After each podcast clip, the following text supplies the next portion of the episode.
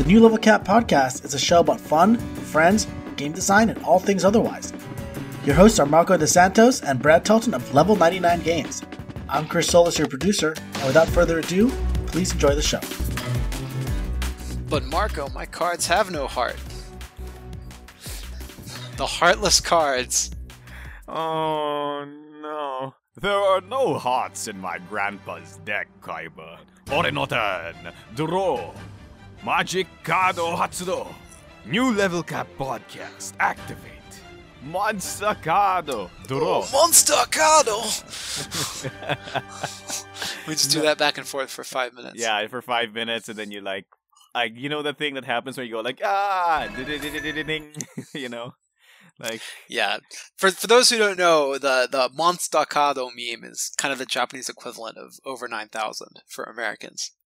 Kinda. you can- yeah, yeah, You can go look it up on YouTube. It's it's literally just the scene of Yami Yugi repeatedly drawing monster cards and beating the heck out of Weevil Underwood or whatever their Japanese names are. So welcome to the Level Cap podcast. Brad and I are in a CCG anime mood for a very specific reason. Because collusion is here. Ah, Brad and I are colluding to bring you this podcast, and we've colluded to bring you Millennium Blades Collusion, Yugi boy. Ugh. Marco, my grandpa's deck has no pathetic cards. Ah, yes, but the Heartless in my cards prevents your grandpa's deck from summoning Exaltius, the victorious one. Well, speaking of Heartless and uh rather um and uh and all that, And let's get into And the yeah, soul of the and the soul of the deck. let's talk about today's um today's episode. Today we are going to talk about difficulty in games. And uh and we're going to talk about difficulty kind of through the lens of two different games. One which is very difficult and one which is generally considered to not be very difficult. Yeah, Brad, I Uh, can't believe both, both of which are relevant because I'm playing both of them right now. But Brad, I can't believe we have broken our promise twice.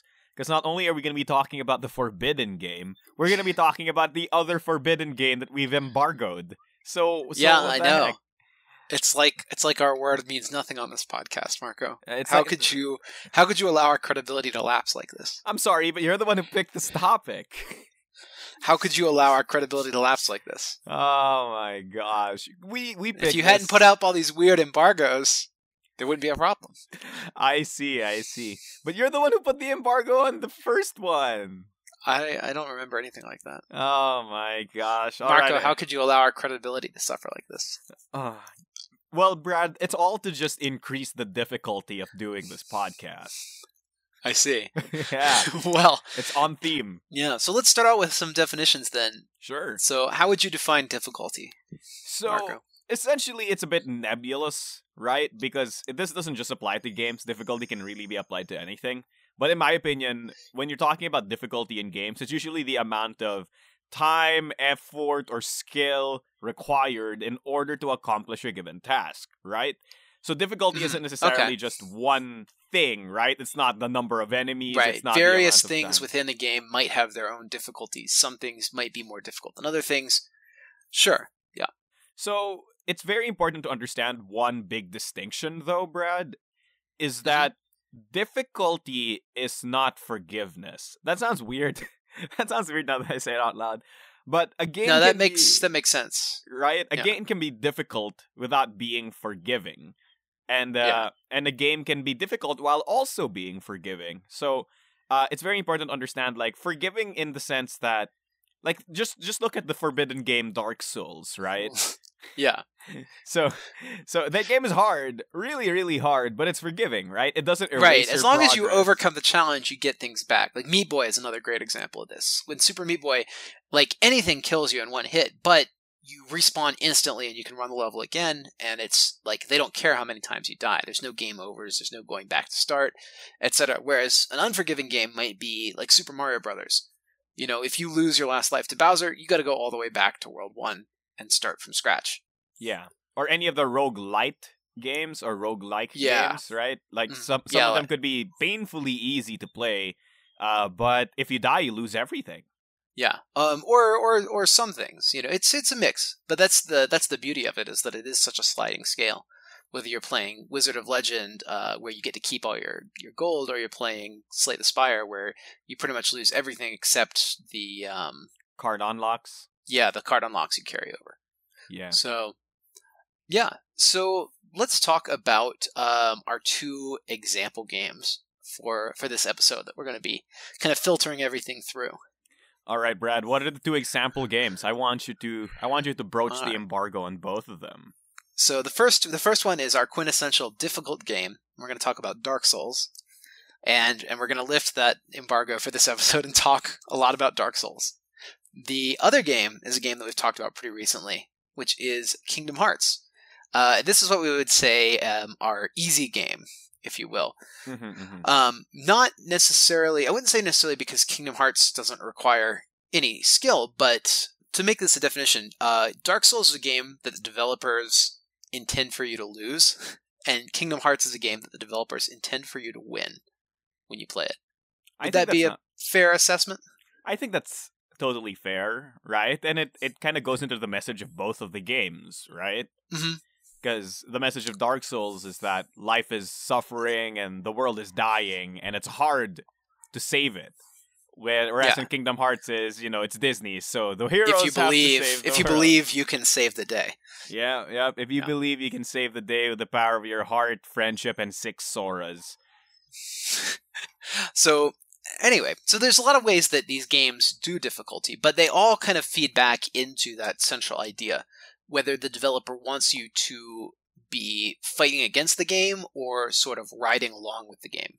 And that's I think what difficulty really accomplishes is it determines the the core experience. If the experience is challenge or if the experience is emotional um Fulfillment. yeah, it's more about doing the thing as opposed to succeeding the thing Yeah, I or think overcoming the thing. I think that's very important to understand because when I play a game like a JRPG, if an encounter is built in such a way that I have to lose at least once or twice in order to accomplish it, that feels weird.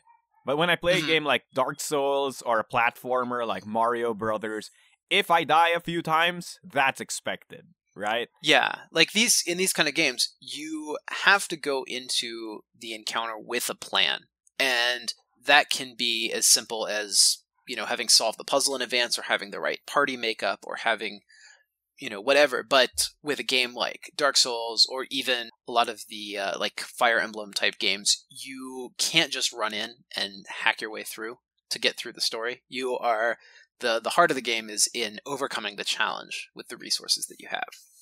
So you need to, you know, to have a plan and to have some execution and to to make it happen. Contrast with games where you're where you're meant to win. Kingdom Hearts is a good example. Um, or if you want to take your JRPGs, for example, most a lot of JRPG fights are just like stat checks, and if you have a party of sufficient level, you are expected to win. There's not a particular strategy that you really got to follow beyond just keep your party healed up. Yep. That's that's And- absolutely true.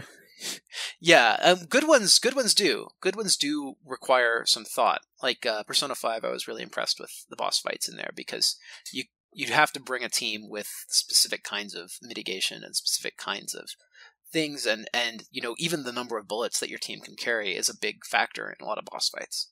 Yeah. Um, I mean, so I mean, I would say that that's completely true, but I just brought the entire team of physical attackers and overleveled myself. So, uh, you can also do that, and and I think that that's that's kind of in a lot of senses that's a difficulty mitigation if a game provides you levels because even in a game like Dark Souls, I can level enough to beat uh, an enemy, or if I wasn't built properly to go into the fight and I need to change my strategy, I can go level up and you know and branch into other tactics. So I think that's a a big part of of mitigating difficulty for players that don't want to to tough it out. uh, how do I explain this? A lot of people oftentimes, quote unquote, make fun of Dark Souls, or a lot of people who are casuals say Dark Souls needs an easy mode, right? But what I don't ultimately understand is Dark Souls does have an easy mode. It's called grind for 20 minutes. You, you know what I Yeah. mean? Right? Like, Kingdom Hearts is a traditional kind of game that gives you the option to pick a difficulty at the start, right? So they have Mhm. like the easy mode, the normal mode, and is it still called proud mode? Yeah, it's still it's still proud mode, but but what do these difficulties actually change in the game? Yeah, okay, so let's move on to implementation. I think it's very fun to talk about implementation in this way. So, um, there's like three kinds of implementation, and in Kingdom Hearts, when it comes to normal, uh, easy, and proud mode, I feel like makes use of this thing called it's it's okay look i don't come up with cool To, branding to coin your own phrase. yeah yeah to coin my own phrase to coin to coin my own phrase um it's called number difficulty essentially i mean like this is the kind of difficulty We're talking about we're talking about just inflate like stat inflation yes on- exactly on challenges. So the monsters don't do anything different. They don't they just hit harder and they soak more hit points. or you have less hit damage. points or you deal less damage or Yeah. something so you're just requiring you're just requiring stricter execution, but not different execution from Yeah. the player. but in a di- in an RPG or uh, any game with levels for that matter, it doesn't even mean that. All it usually means is just grind more, right? Like the, in a lot of cases, it can be if it's if it's not done well. yeah, if it's not done Uh, well. So these these kinds of things aren't ne- like in my opinion, these things have their place. They can be useful in to some degree, but like there's a certain threshold you meet where adding more numbers doesn't make the experience ever more engaging. It doesn't make anything better. It's a lot like um would say like the difference between say Third Strike and Street Fighter Five. Like when when you want to do an execution um in Street Fighter Third Strike, there's like very fine frame windows when this qu- sorts of things will work. In Street Fighter Five, they blew up the input windows, so there's input delay, and then those controls are very loose. You can, you know, buffer things and you know just tap pretty much whatever you want as long as you tap the right buttons in a certain window. You you hit. So the main difference between those two games is really just that the windows are a lot smaller, and it so it requires much stricter execution, which means that even if you know what to do academically, you have to practice extensively to get the right, you know, to hit that right timing. Yeah, so these games these games end up being a lot more about proper execution than about like large scale large scale strategic decisions. I guess that's Um, true. It really depends on the kind of game you're playing, though, because at Yeah. some point in a JRPG that's turn-based and essentially a stat check, you, there's no there's no way to quote unquote properly execute that, right? All, all it means That's- is you just gotta that's true, yeah. all it means I mean, proper grind more. execution is making the right move at the right time to mitigate enemy um, enemy actions against you. So you know, casting protect right or reflect right before a big spell comes in, or a big physical attack for protect. That That's- kind of a a thing. That's fair. Right. I guess my my point here is that number difficulty is a dangerous kind of difficulty because when Yeah. you reach a certain point, the game ceases to be fun for the player to play. Right? Like Mm. Yeah, I I could see what you I could see what you mean there, and I think that there's there's there's a bit of a dichotomy to it because some players really want to see that that high ceiling skill execution and and feel good about overcoming that, but I think for the majority of players, the fact that they know what to do is more important than the the fact that they actually do it. yeah. So, you know, if I if I go into a boss fight and I know to roll right, and I do that, I don't care really if I hit, you know, five frames early or five frames late. I I knew I was supposed to roll right when you know when the boss attacked. I memorized the pattern. That's the game. The execution maybe is not uh is not such a, a big deal to me that I hit the execution. Yeah. So and it's it's it's fine, right? Because if you take away all uh, execution, then you lose difficulty. And that's not good because no challenge is boring.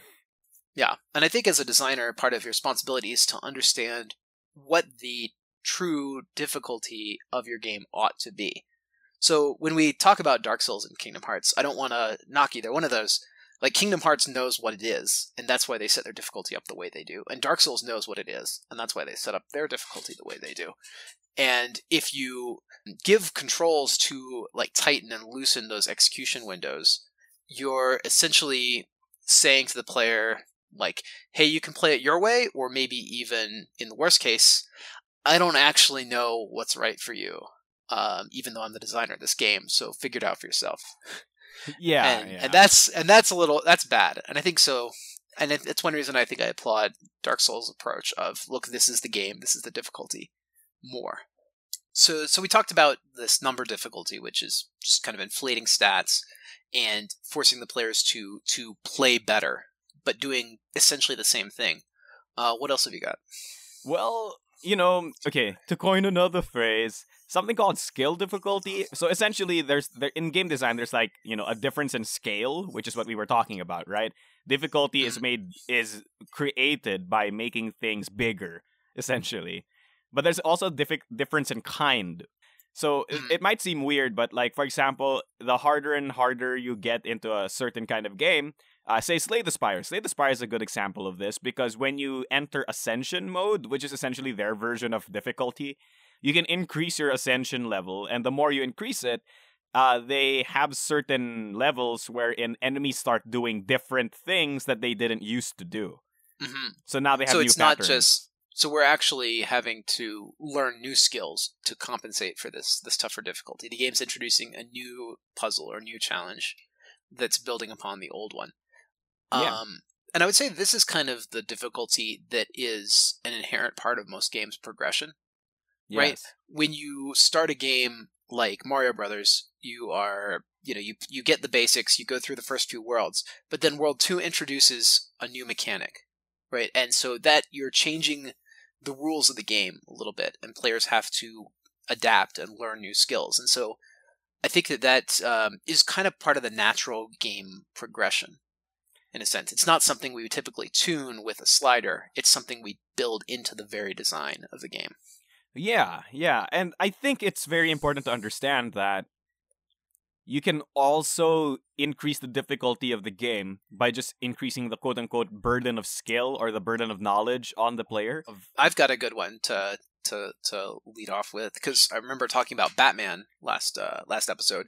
You start out that game with like two gadgets, and by the time the game is over, you have like nine gadgets, and there's enemies that require each of these different gadgets to complete. So you have to be aware of your entire arsenal in just about every fight in order to uh, to compensate for all the different kinds of enemies the game is going to throw at you. Like the ultimate point is that by have by the game requiring you or by the game expecting you to know certain things at certain times, the game Yeah. becomes harder. But the Yeah, yeah. earlier you make it or the faster you progress to the point where you have all the things, that makes the game significantly harder than if you trickle the things one by one or every 6 hours. You know what I mean? hmm Yeah. Well, I've got a third one for you. That would be, to coin my own phrase, a route difficulty. And in a lot of games, you have the opportunity to take a tougher path or an easier path. And, you know, do you want to go up or do you want to go down? Star Fox be the classic example of this, or Star Fox 64, Mhm. right? Where you can choose which route you want to take through the galaxy. Uh, Castlevania 3 is another great example where you can take the high road or the low road um, to go to the next stage. And um, Dark Souls, of course, is, is a great example too because there the areas are all pretty much accessible to you. It's just a question of can you beat the difficulty curve of that area. Yeah. And um, so letting the players choose to take these alternate routes or to try different builds or to, you know, play the game in a different way that'll increase difficulty manually in in their own way. That's an interesting way to implement difficulty as well because you can let players tailor their own experience. As long as you understand that, um, or as long as the players understand that, that, that they're, that's what's expected of them. Yeah, yeah. So this is this is actually something that Dark Souls does well, but also doesn't do well. Ooh. So Mhm. for once, we're using Dark Souls as a bad example. Oh, Brad, joyous occasion, happy days. Everyone knows how to get the Mhm. Drake sword, which is like this special, really OP early game item that basically ruins everything for the first five, six hours of the game. Right? Mhm. which was supposed to be some sort of route difficulty, right? Because it's a reward for you doing this niche thing that nobody was expected to do. It's supposed to be some sort of secret, right? But because of the Uh-huh. so you're saying spoilers, spoilers kill the route difficulty. spoilers kill the route difficulty, uh, and maybe this is something that us game designers have to start considering in the future. But adding in a secret that essentially invalidates the challenge of the first six hours of the game is weird because Yeah, you know, I think that's a choice people make. Like I I went through Dark Souls 3 without using the internet. Um and I managed to to get through it. And that's part of choosing their route difficulty is whether they choose to be guided by an outside source or to play the game kind of as the designers intended. Hmm, that's fair. You know, ultimately, I think that's something that's a design space that we should consider. In that, As like like the the meta design. yeah, the meta design of games, like like you, I think there's a there was a really great extra credits episode about this, so I'll link it in the description down below. But they were talking Yeah. about how people should design games that have content that only five percent of people will ever see. Because the internet makes it so that everyone gets to see it, even if most people can't, or something yeah, like that. I think uh, Undertale's a great example of this. Like you don't have to beat Undertale to see all the endings. You can just go watch them. Oh yeah, Uh, that's so true. That's so true. Anyway, this is a, this is a great topic for a future episode, but I think it's time we take a short break and we'll come back in a bit and we'll talk about how to how the advantages and disadvantages of difficulty in games. all right, Brad, let's take a break. Monster Cardo. Millennium Blades Collusion is now on Kickstarter. Discover 400 new cards, NPCs, team play, and an epic storage solution to store it all. You can find a link to the Kickstarter in the description.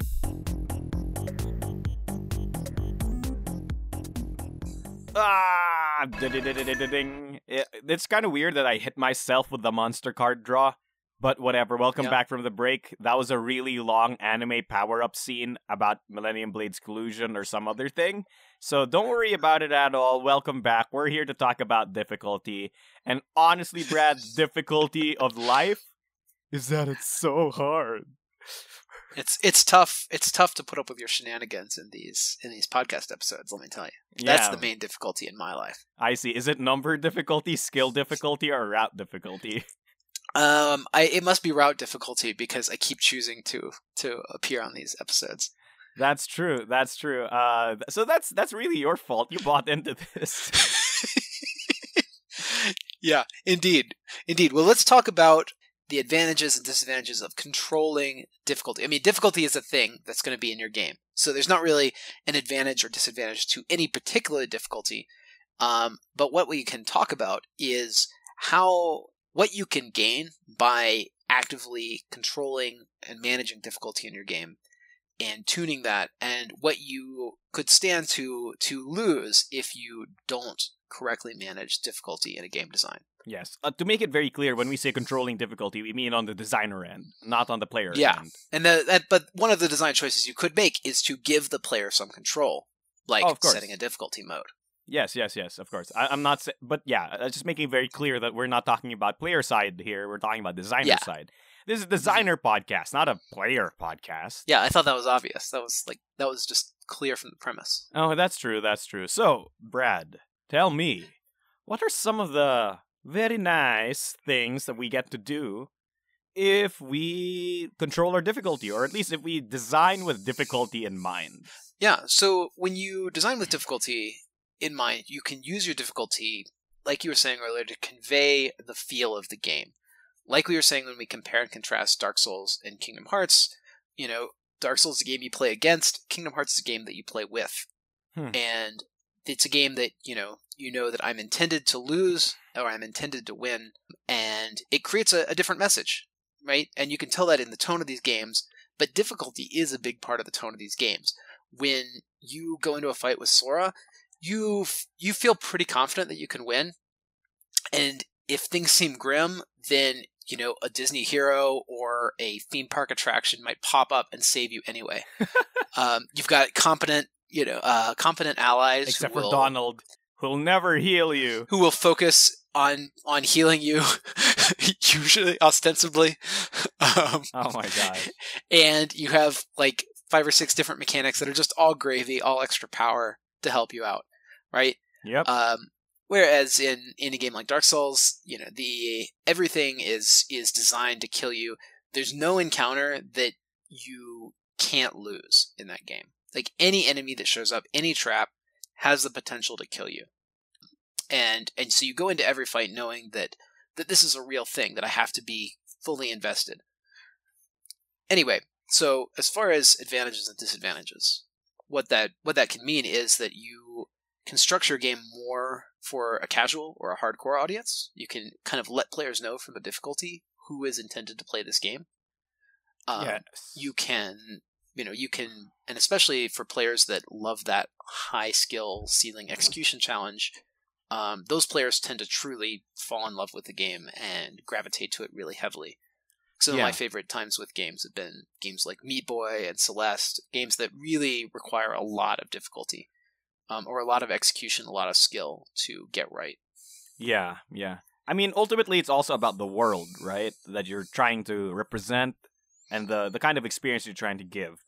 Um, I think it depends. You could you could start with the difficulty and the gameplay, or you could start with the world and use the difficulty to um, to bring to life some truth about that world. I think it both it works both ways, right? And that's what's so great about Mm-hmm. this specific thing in design is that you could totally just do it afterwards, or you could totally do it while designing, and it's it's so good at how you can modify it at different points in time to convey different things. And ultimately, I feel like it's important to understand that challenge and difficulty is part of any game, but games can be designed around the catharsis of the difficulty, or at least overcoming said difficulty, right? Yeah, I mean, that's Dark Souls in a nutshell, right? Every I think time. yeah, I think a big part of the premise of this is that you say like, well, what if I make this super hard game that everybody's going to die at, but the player is is undead and they can return to life endlessly, and they will have seen these extremely hard challenges three or four or five times already.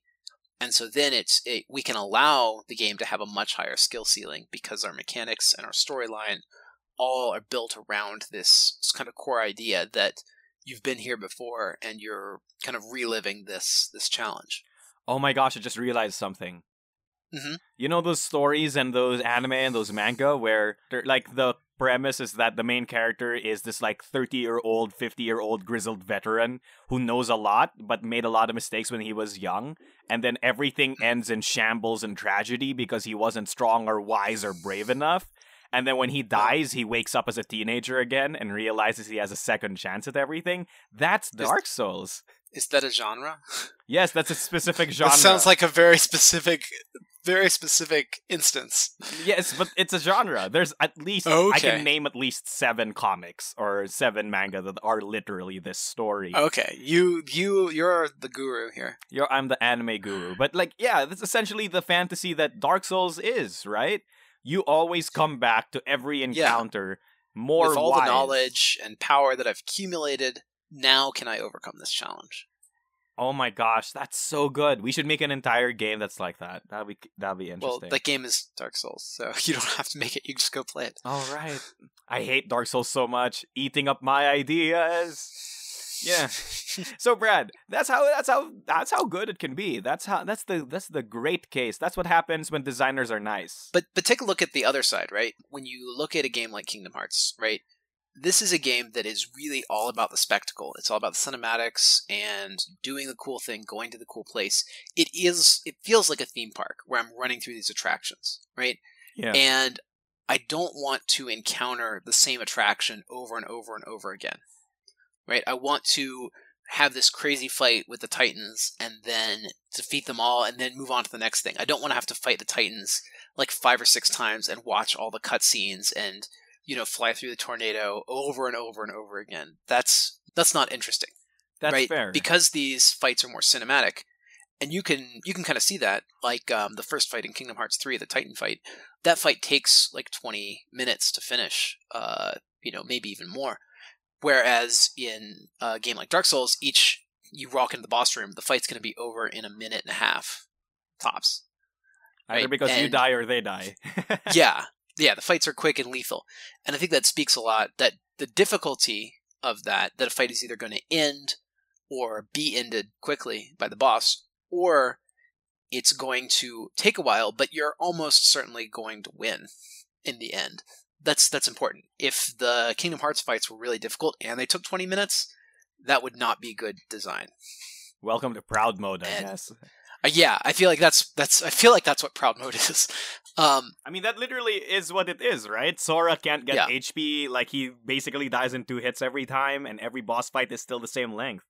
Yeah. So I think that that you know it allows you you know, picking the right difficulty for the style of game you're creating is important.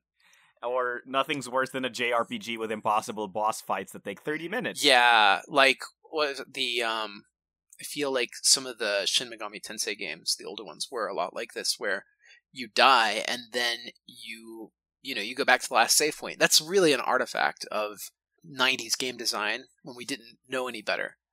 But people are not playing these games for the challenge, and in a game where enemies, especially like um, like the SMT series, where the wrong mix of enemies can show up and just annihilate your party in one round without response.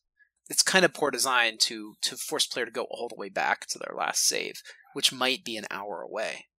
Games were built with the idea that you were a kid and you had 150 hours of free time to play them. right? Okay, that's Um, fair. Our modern games don't don't come with that uh, don't come with that assumption. Yeah, because games are for adults like you and me, Brad. I think that um yeah, as we grow up, we, we demand a better, you know, a tighter a tighter control on difficulty, something that integrates with our lifestyle. And I know that people who you know who don't have a lot of free time, they don't want to play a game like Dark Souls that's gonna take a lot of time and keep setting them back. They want to play things where they can see consistent progress and they know they're getting towards the end of the game. Yeah. That's why Right. JRPGs are so nice to play. Despite the fact that they take 40 hours, it never feels like you lose anything. Yeah. When a JPR, JRPG is a good example game that is about the story. And so you, what you find is that the JRPGs that generally have lower difficulty or cleaner, like better, better design difficulty, uh, that tends to be a big factor. And that's why Persona 5 is so much more playable than Persona 3. Because you don't, you don't have to grind in that game. You can play it straight through and the difficulty curve is nice and clean and it scales with your party in a way that it just doesn't in some of the older SMTs and Persona games. Hey, Brad, let's talk about this. What happens when you poorly manage your difficulty? Well, I think we've, I think we just, we really just said it, right? Like you waste everybody's time, or um, you create an experience that is that is dissonant, right? Uh, like a long boss fight where you can die in a few hits.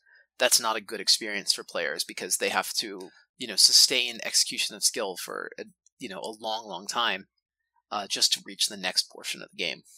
So yeah, you can you can create the you can create a poor experience, a poor player experience when you don't manage difficulty. Yeah, I think one important thing is that when you don't manage, like, it's not even just difficulty of the game itself, right? But just the difficulty of how you play the game.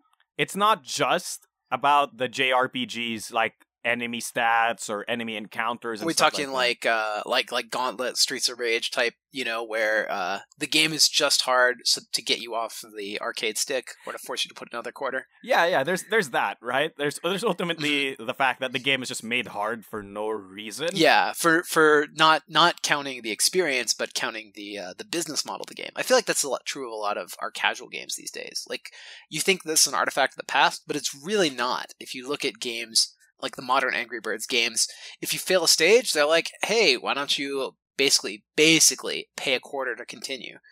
Are you serious? they it's it's you know you get these like in-game gems or gold feathers or whatever and they let you get an extra bird in a stage and so um, if you run out of those you have to buy more with real money Wow. so it's kind of like they give you a dollar fifty to go to the arcade and play but if you run out you have to go and bring you have to get your own dollar next time yeah, yeah. Okay. and, so it's possible to beat the game without that but not practically it's not practically possible to beat the new angry birds I mean- without spending some money on it Let's talk about uh, Diablo, or at least Diablo when Blizzard first released it. Diablo three, I mean, where everything was made more difficult just to force more money out of players' pockets, right? To make them do go to the real money auction house or yeah like the difficulty the difficulty being created to force people into the economy system yeah, which is which is not good, right? Because that's predatory on your players, and that doesn't give It- them a good experience. it doesn't feel good if your game is if your game is not integrated with the economy like let me give you an example right like with magic the gathering i know that i'm gonna have to buy more cards uh, and so i'm okay with that right but when um when a game says that it's to be like when a game asks me to to you know buy the complete game and then says oh you also got to buy more cards or you know that's, that's kind of what happened to artifact you bought the game and then it's like oh by the way you've got to buy more cards to stay competitive because the game is not going to give you more cards free to play. Oh it's my not a. It feels like it's an incomplete experience, or that the economy is disjointed somehow from the game. That's fair. That's fair. Right. I But- remember somebody saying something along the lines of like, if Artifact ever became successful, everything they know about game design would be wrong. Yeah, but we're getting into a totally different topic, and it's a great topic for our next episode. So why don't we talk about game economies uh, and meta game economies uh, next time on the Level Cap podcast? You know what? Comment section, tell us if you'd love to hear that. Okay, so one more thing about difficulty, Brad, and I feel like this is a very important thing, is that if your game is a game that's meant to be hard and designed around being hard, you're essentially limiting your audience by giving a huge barrier to entry to just even play or progress through your game.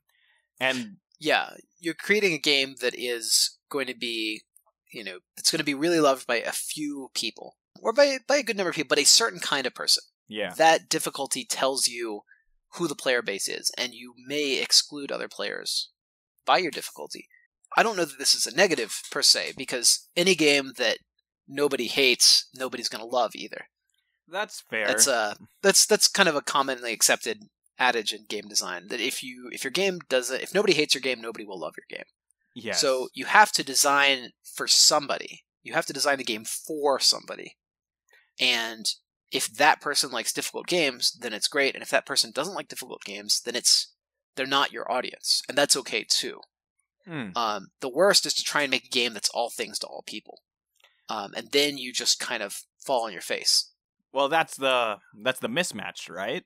So like that's Yeah. what we were talking about earlier. That if you adjust the difficulty wrong for the wrong kind of game, then you made a game for someone, but also created a barrier of entry specifically aimed at that sa- same kind of person. So you've Yeah. shot yourself in the foot i- and this this all goes back to episode one in purpose and design right we have a we're designing a specific thing for a specific kind of person and difficulty is part of that equation and you can't ignore that you have to design the difficulty of the game with that person in mind as well Yeah. Brad, how about I design the difficulty of this podcast by keeping in mind that we should have probably ended at around this time.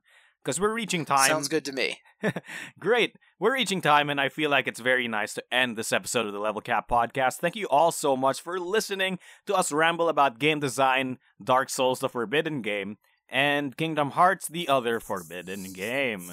As usual, that's been me, your host, Marco De Santos, also known as Batman Mechanic Critic. and me uh, your other host brad talton also known as d brad talton Is it like Uh, V Junior. or D? d it's a d it's for david i'm not a doctor Not a doctor. Shh.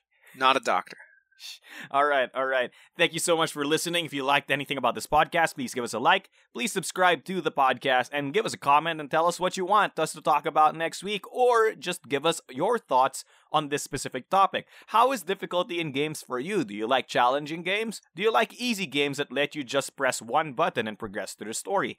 Please tell us in the comment section down below and share this with a friend, or if you hate it, share it with a friend of me. Brad, take us out. All right. It's been great, Marco. And to all of you at home, hope you have a great uh, great week and as always, happy gaming. Happy designing! Thank you, World of Indians. Thank you, and good night. And good night. The new Level Cap podcast is produced by Level 99 Games. Join us next Wednesday for more design talk and shenanigans. Thank you for listening.